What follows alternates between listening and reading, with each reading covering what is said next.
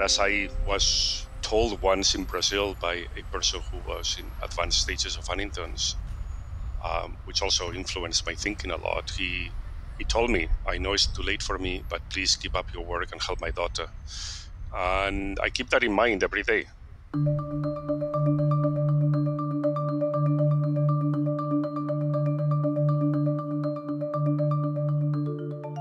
Huntington's is a rare inheritable condition with no known cure.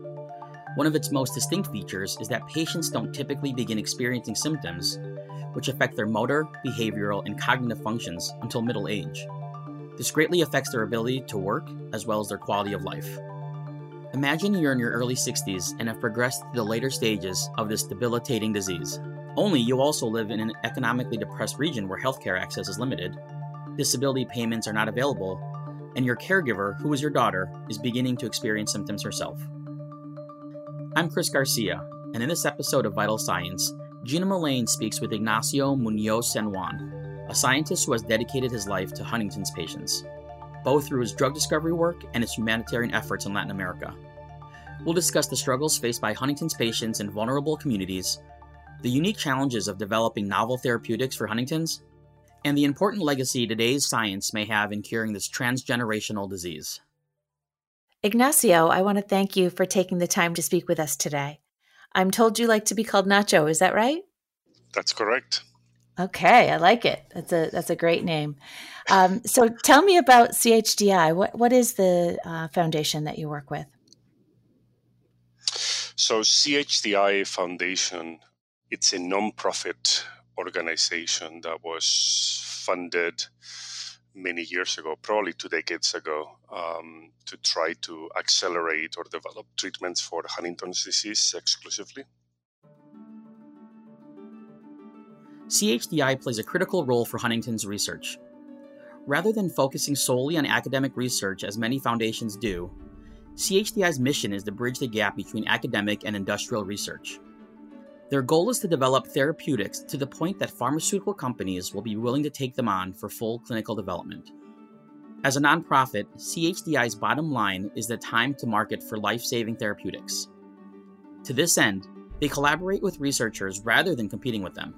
The organization's scientific team offers their partners domain knowledge, reagents, protocols, animal models, and funding so they can work together toward their common mission to provide clinical relief to Huntington's patients as quickly as possible.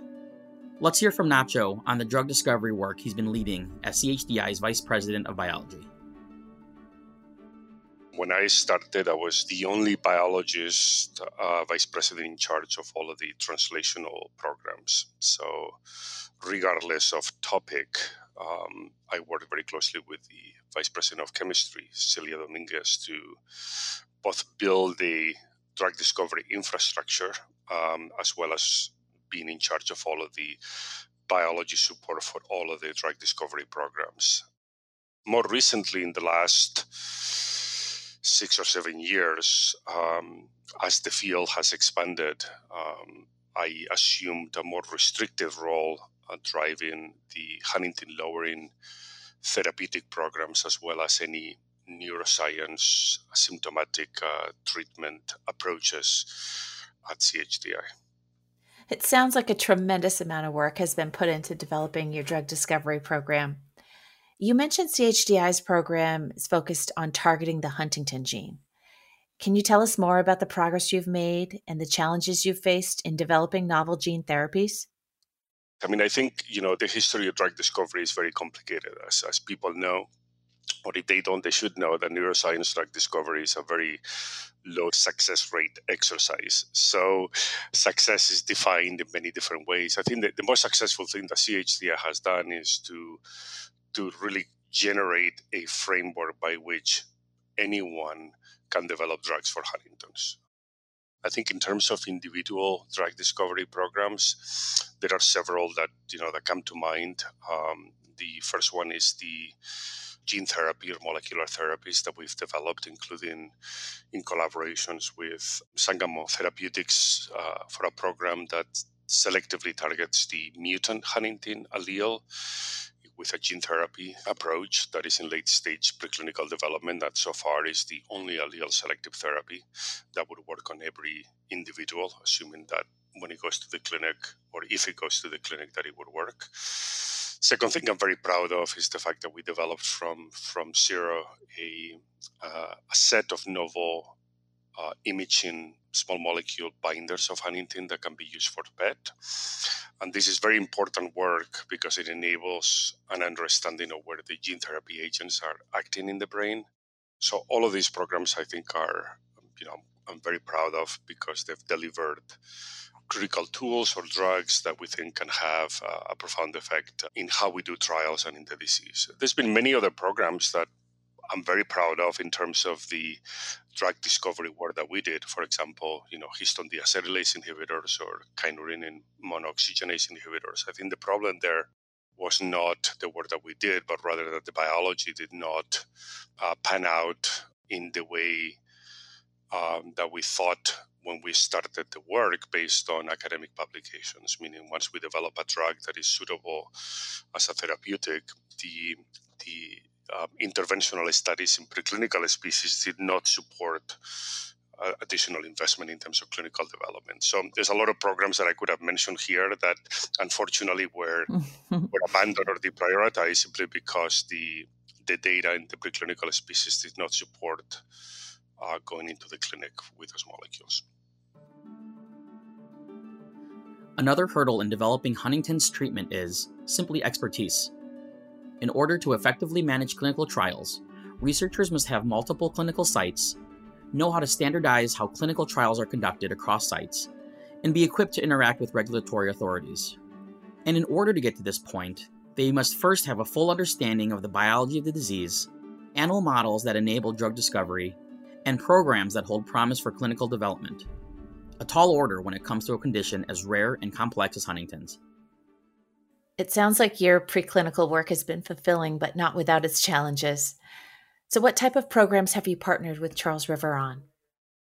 Lots. So, in fact, the first the first meeting that I had at CHDI was with Charles River in Leiden, this is almost 14 years ago, 13 years ago would be, I think it was in January of 2008. And uh, we had a meeting to discuss um, a genomic screen that was being done out of the Leiden group before it became part of the Charles River uh, sort of infrastructure. So, as, as people probably know, Charles River is a, I would say, uh, a company that has expanded a lot over the years, both in terms of the number of companies that it acquired as well as in the breadth of services that it provides. For example, the histone deacetylase inhibitor program, class 2 HDAC4 inhibitors were, were done in Charles River.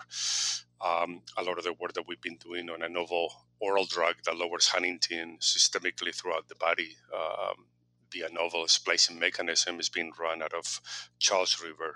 There's just um, a lot of different programs. We love to hear directly from longtime partners like Nacho, who have benefited from Charles River's strategic expansion over the years.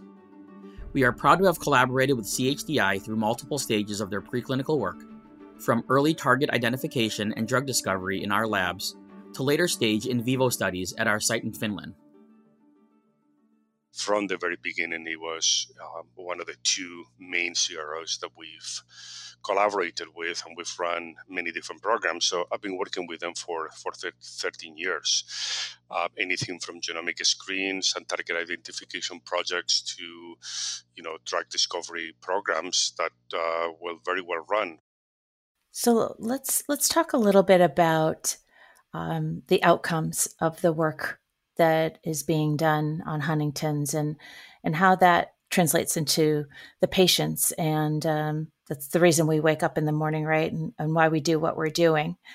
And so i was wondering if you could take us into kind of what this disease huntington's disease what it means to patients uh, from a financial um, impact from a lifestyle just what what is it like and and um, you know what are the drivers to to help improve that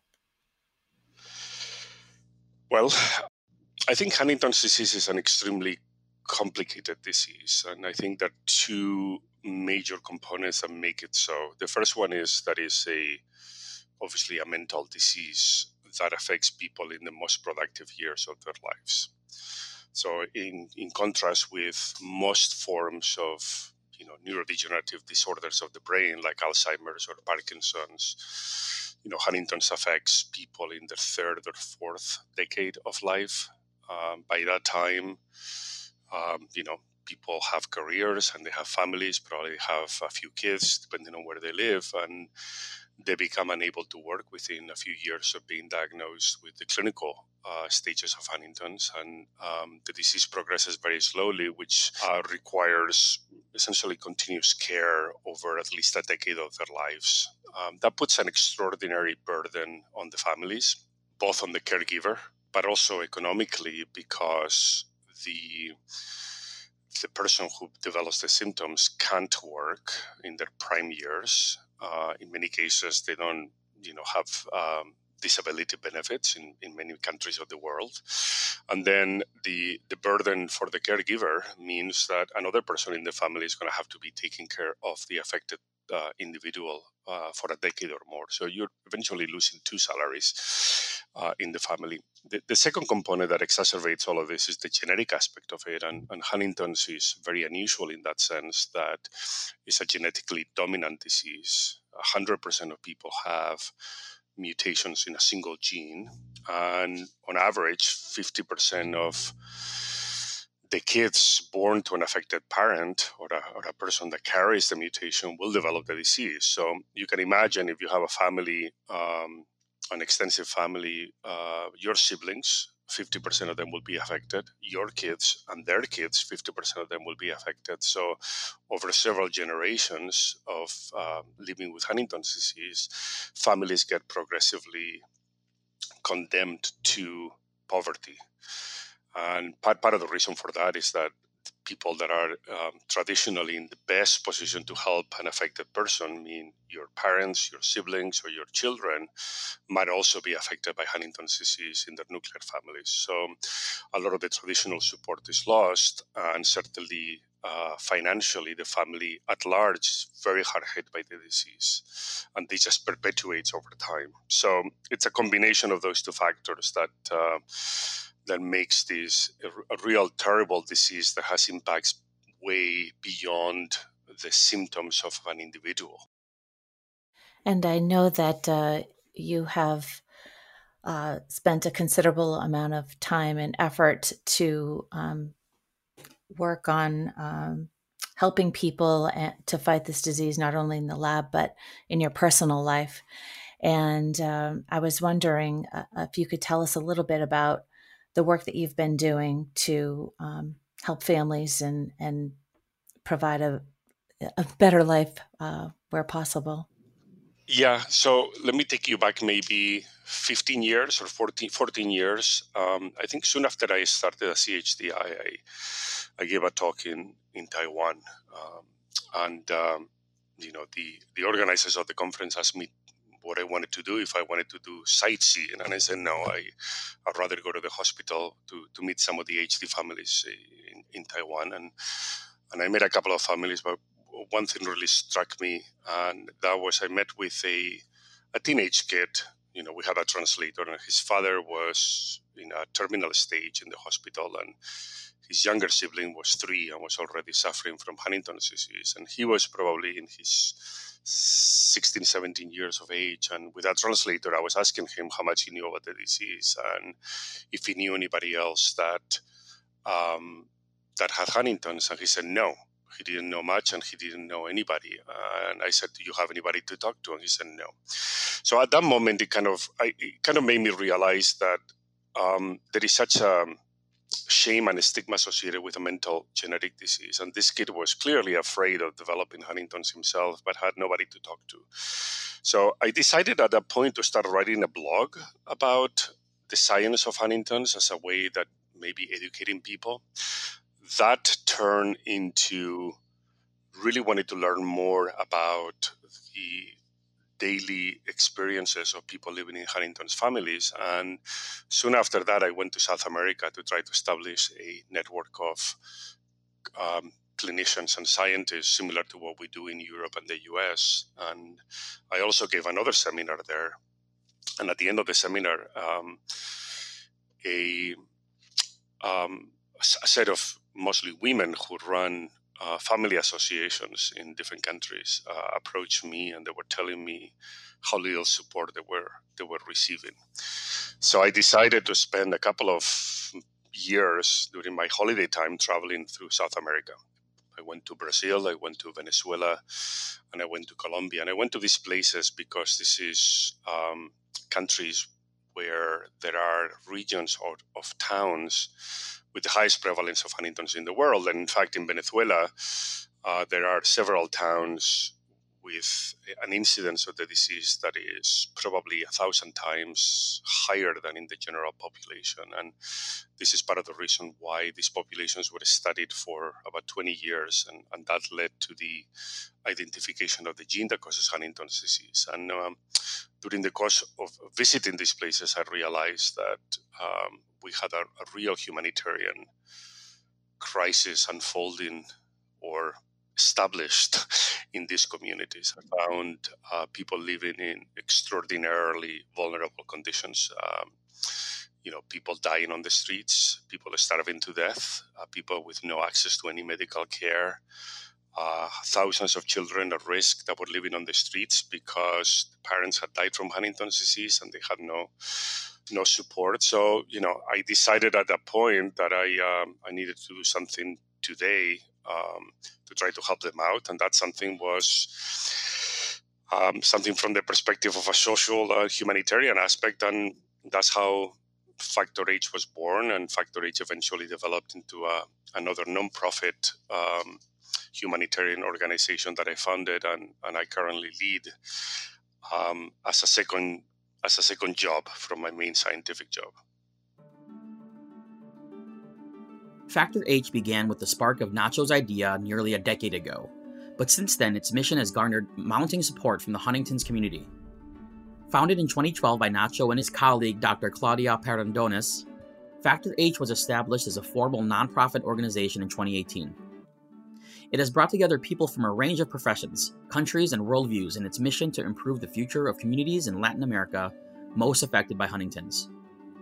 What began as a passion project is today a successful platform for programs in health and disease management, youth engagement, community development, and data collection and advocacy, all making a tangible difference for the most vulnerable of Huntington's patients. I love the uh, the vision for Factor H, a world in which families and communities impacted by Huntington's disease live in dignity, equality, and prosperity, exercising their basic rights, including their right to health and education it's, it's really powerful. Um, and I, the story you just told really speaks to that. Um, can you tell us a little bit more about progress on that vision and what's what's on the horizon?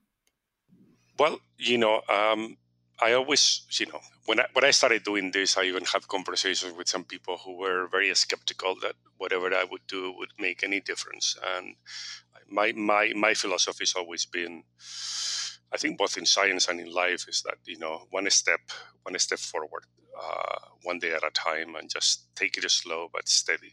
And helping one person is better than helping no people, and helping two is better than helping one. So you know, I'm aware that with the limited resources that we have, we're not going to be able to solve every problem and help every person with Huntington's disease, but we can, at a minimum, change the conversation and significantly impact uh, a few people in those communities. So I think we've made very significant progress. Uh, the first one I would say is by raising awareness, and I think the fact that we're having this conversation is already a, a, a sign that we've been successful in that sense. Um, second thing is, you know, our philosophy for working in in those communities has been to to work through them. So Factor H is really a, a catalyst, an advisor, a resource a set of tools for the local communities to improve their quality of life. So we work with local universities to provide uh, medical support, to provide psychological support, to provide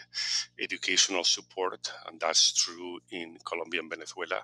So all of the work that we do is managed by um, people in those countries, mostly alliances through universities and other nonprofits that have the expertise, that know the system, know the political system, know what to do and what not to do, and effectively liaise with the local communities. Um, you have to understand, particularly in Venezuela, that. But, but also in Colombia and Peru, um, a lot of the a lot of these communities were studied over many years by people who came in, uh, took a lot of samples, studied them, and they uniformly feel that they didn't get the change that they were hoping for.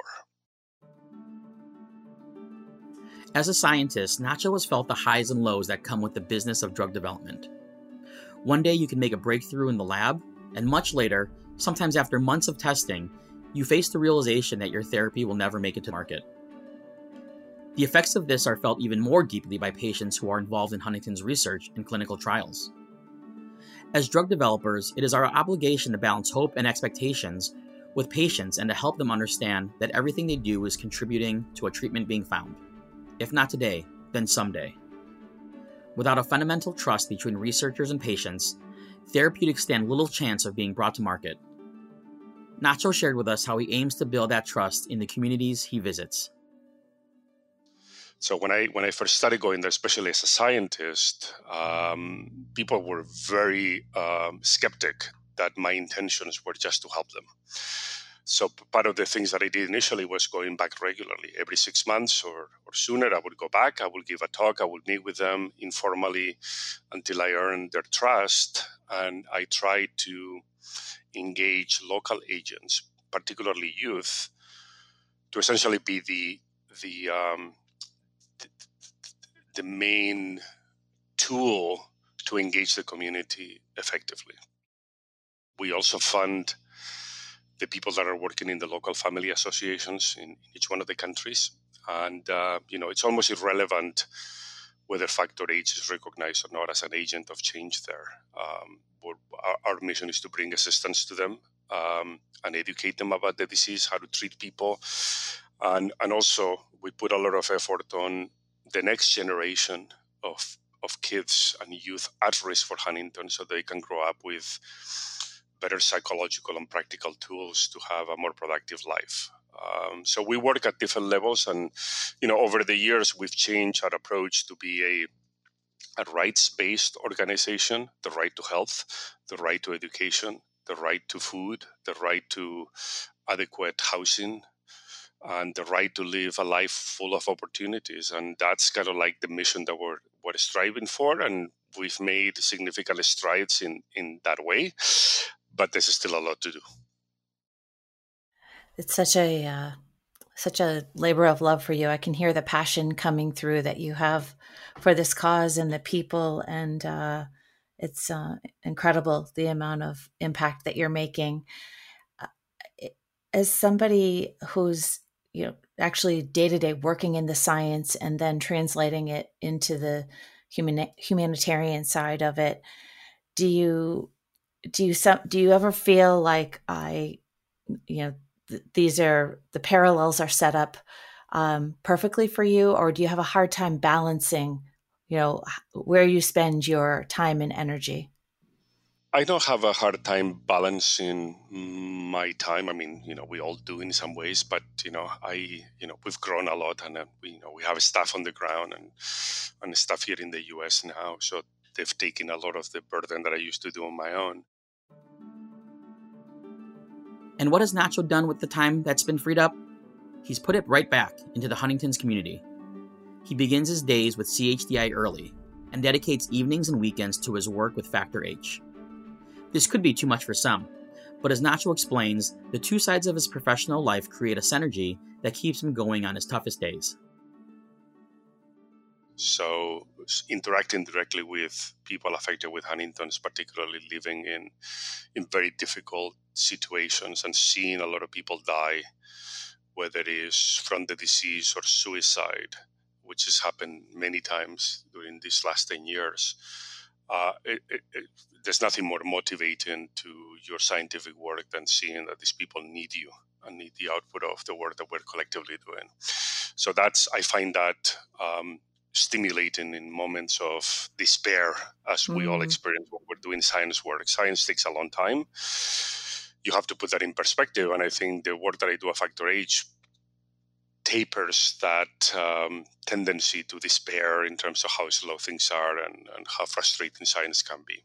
On the other hand, you know my interactions with people and the ability to fundraise and the ability to to have some credibility about the humanitarian work also is influenced by the fact that I'm a scientist leading programs in Huntington's and you know people you know particularly patient communities care about what's going on in research and I'm a conduit to try to um, communicate to them where we are, where we're headed, and um, and try to you know engage local scientists and clinicians in each one of these countries uh, to work more actively to help their own communities. And you know, I'm, I'm under no illusions that if I didn't work in the field of Huntington's disease, I wouldn't have those connections. So, I think I think they play they play they help each other. Yeah, I love that framework of the synergy, and I I, I imagine as a scientist um, being that close to the patients and and you know seeing the needs that they have really underscores um, the the work that you do and, and, motivates you every day. What what do you see for um, the future for research and, and drug development for Huntington's disease? What is your hope? Well, my hope is that we find treatments that at least work on some symptoms, if not delay the progression of the disease. I mean, I you know we we've had a we had a tough year. You know, the most advanced programs were were stopped, both the Roche and the Wave programs. Uh, we still have some Huntingtin lowering therapies in the clinic.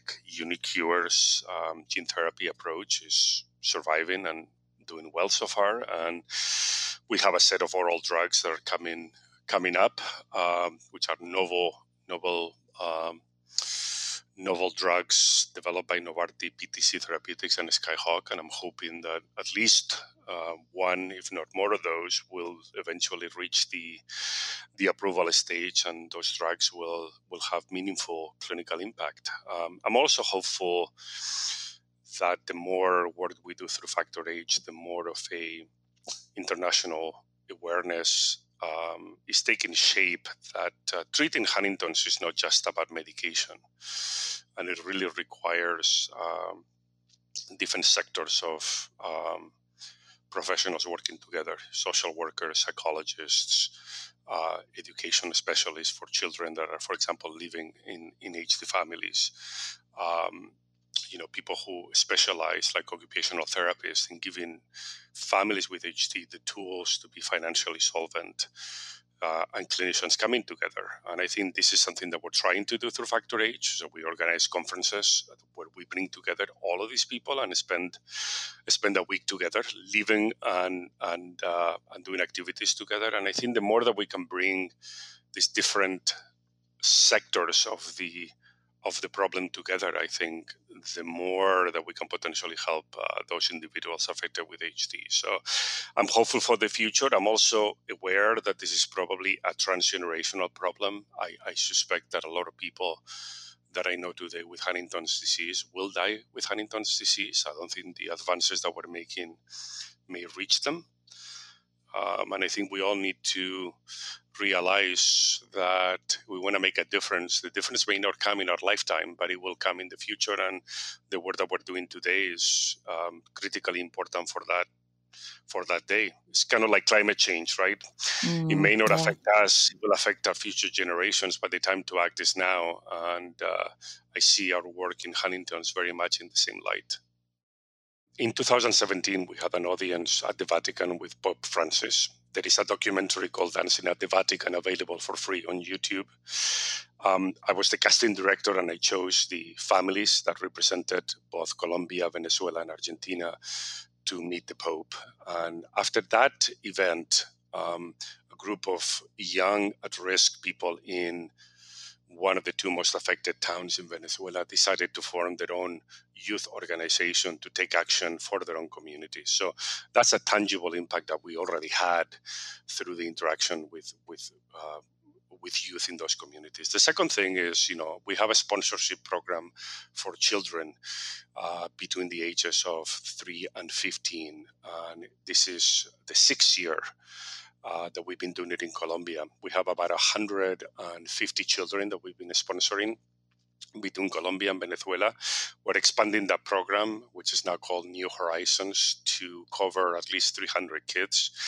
The consequence of bringing kids together from different families and in the future, hopefully different countries, all at risk, all living in very similar precarious situations in terms of you know poverty and in terms of living with the disease has created already a community of kids who've grown up together, understanding they come from a Huntington's family, understanding how to interpret their parents' situation, disease, and with a circle that is more supportive of, of themselves. I remember when I mentioned the kid in Taiwan, I didn't want to have a child who grew up in fear, not having anybody to talk to. And that's the origins of this program. And I think we've made very significant strides in having kids grow up with more information, more resources, and more hopeful about their lives. And I hope to continue to expand this program to reach every kid at risk for Huntington's in the countries that we work in. Well, thank you so much, Nacho, for sharing that. That was a really um, inspirational story, and I I'm inspired by your words and uh, your work, you. and it really kind of I think pushes us to all step up a little bit more. So, thank you so much for sharing today. Yeah, I just wanted to say, anybody who's listening, if you are from Charles River, thank you very much for all the work that you do. It's very important to, to us and to the patient community. I think if you just have an interest in Huntington's or you have an interest in asking yourself how you can help, um, you know, the communities that we represent through Factor H are uh, people that need people like you. And thank you so much, and thanks again for the time to uh, to showcase uh, this problem. Ignacio Muñoz-Sanjuan is Vice President of Biology at the CHDI Foundation and President and founder of Factor H. Please check out our show notes for more information or go to factorh.org. That's factor h.org. If you have questions about anything you heard today, please send them our way at vitalscience at crl.com. Join us next month as we continue our exploration of emerging curative gene therapies that transform the lives of patients. Until next time, thanks for listening.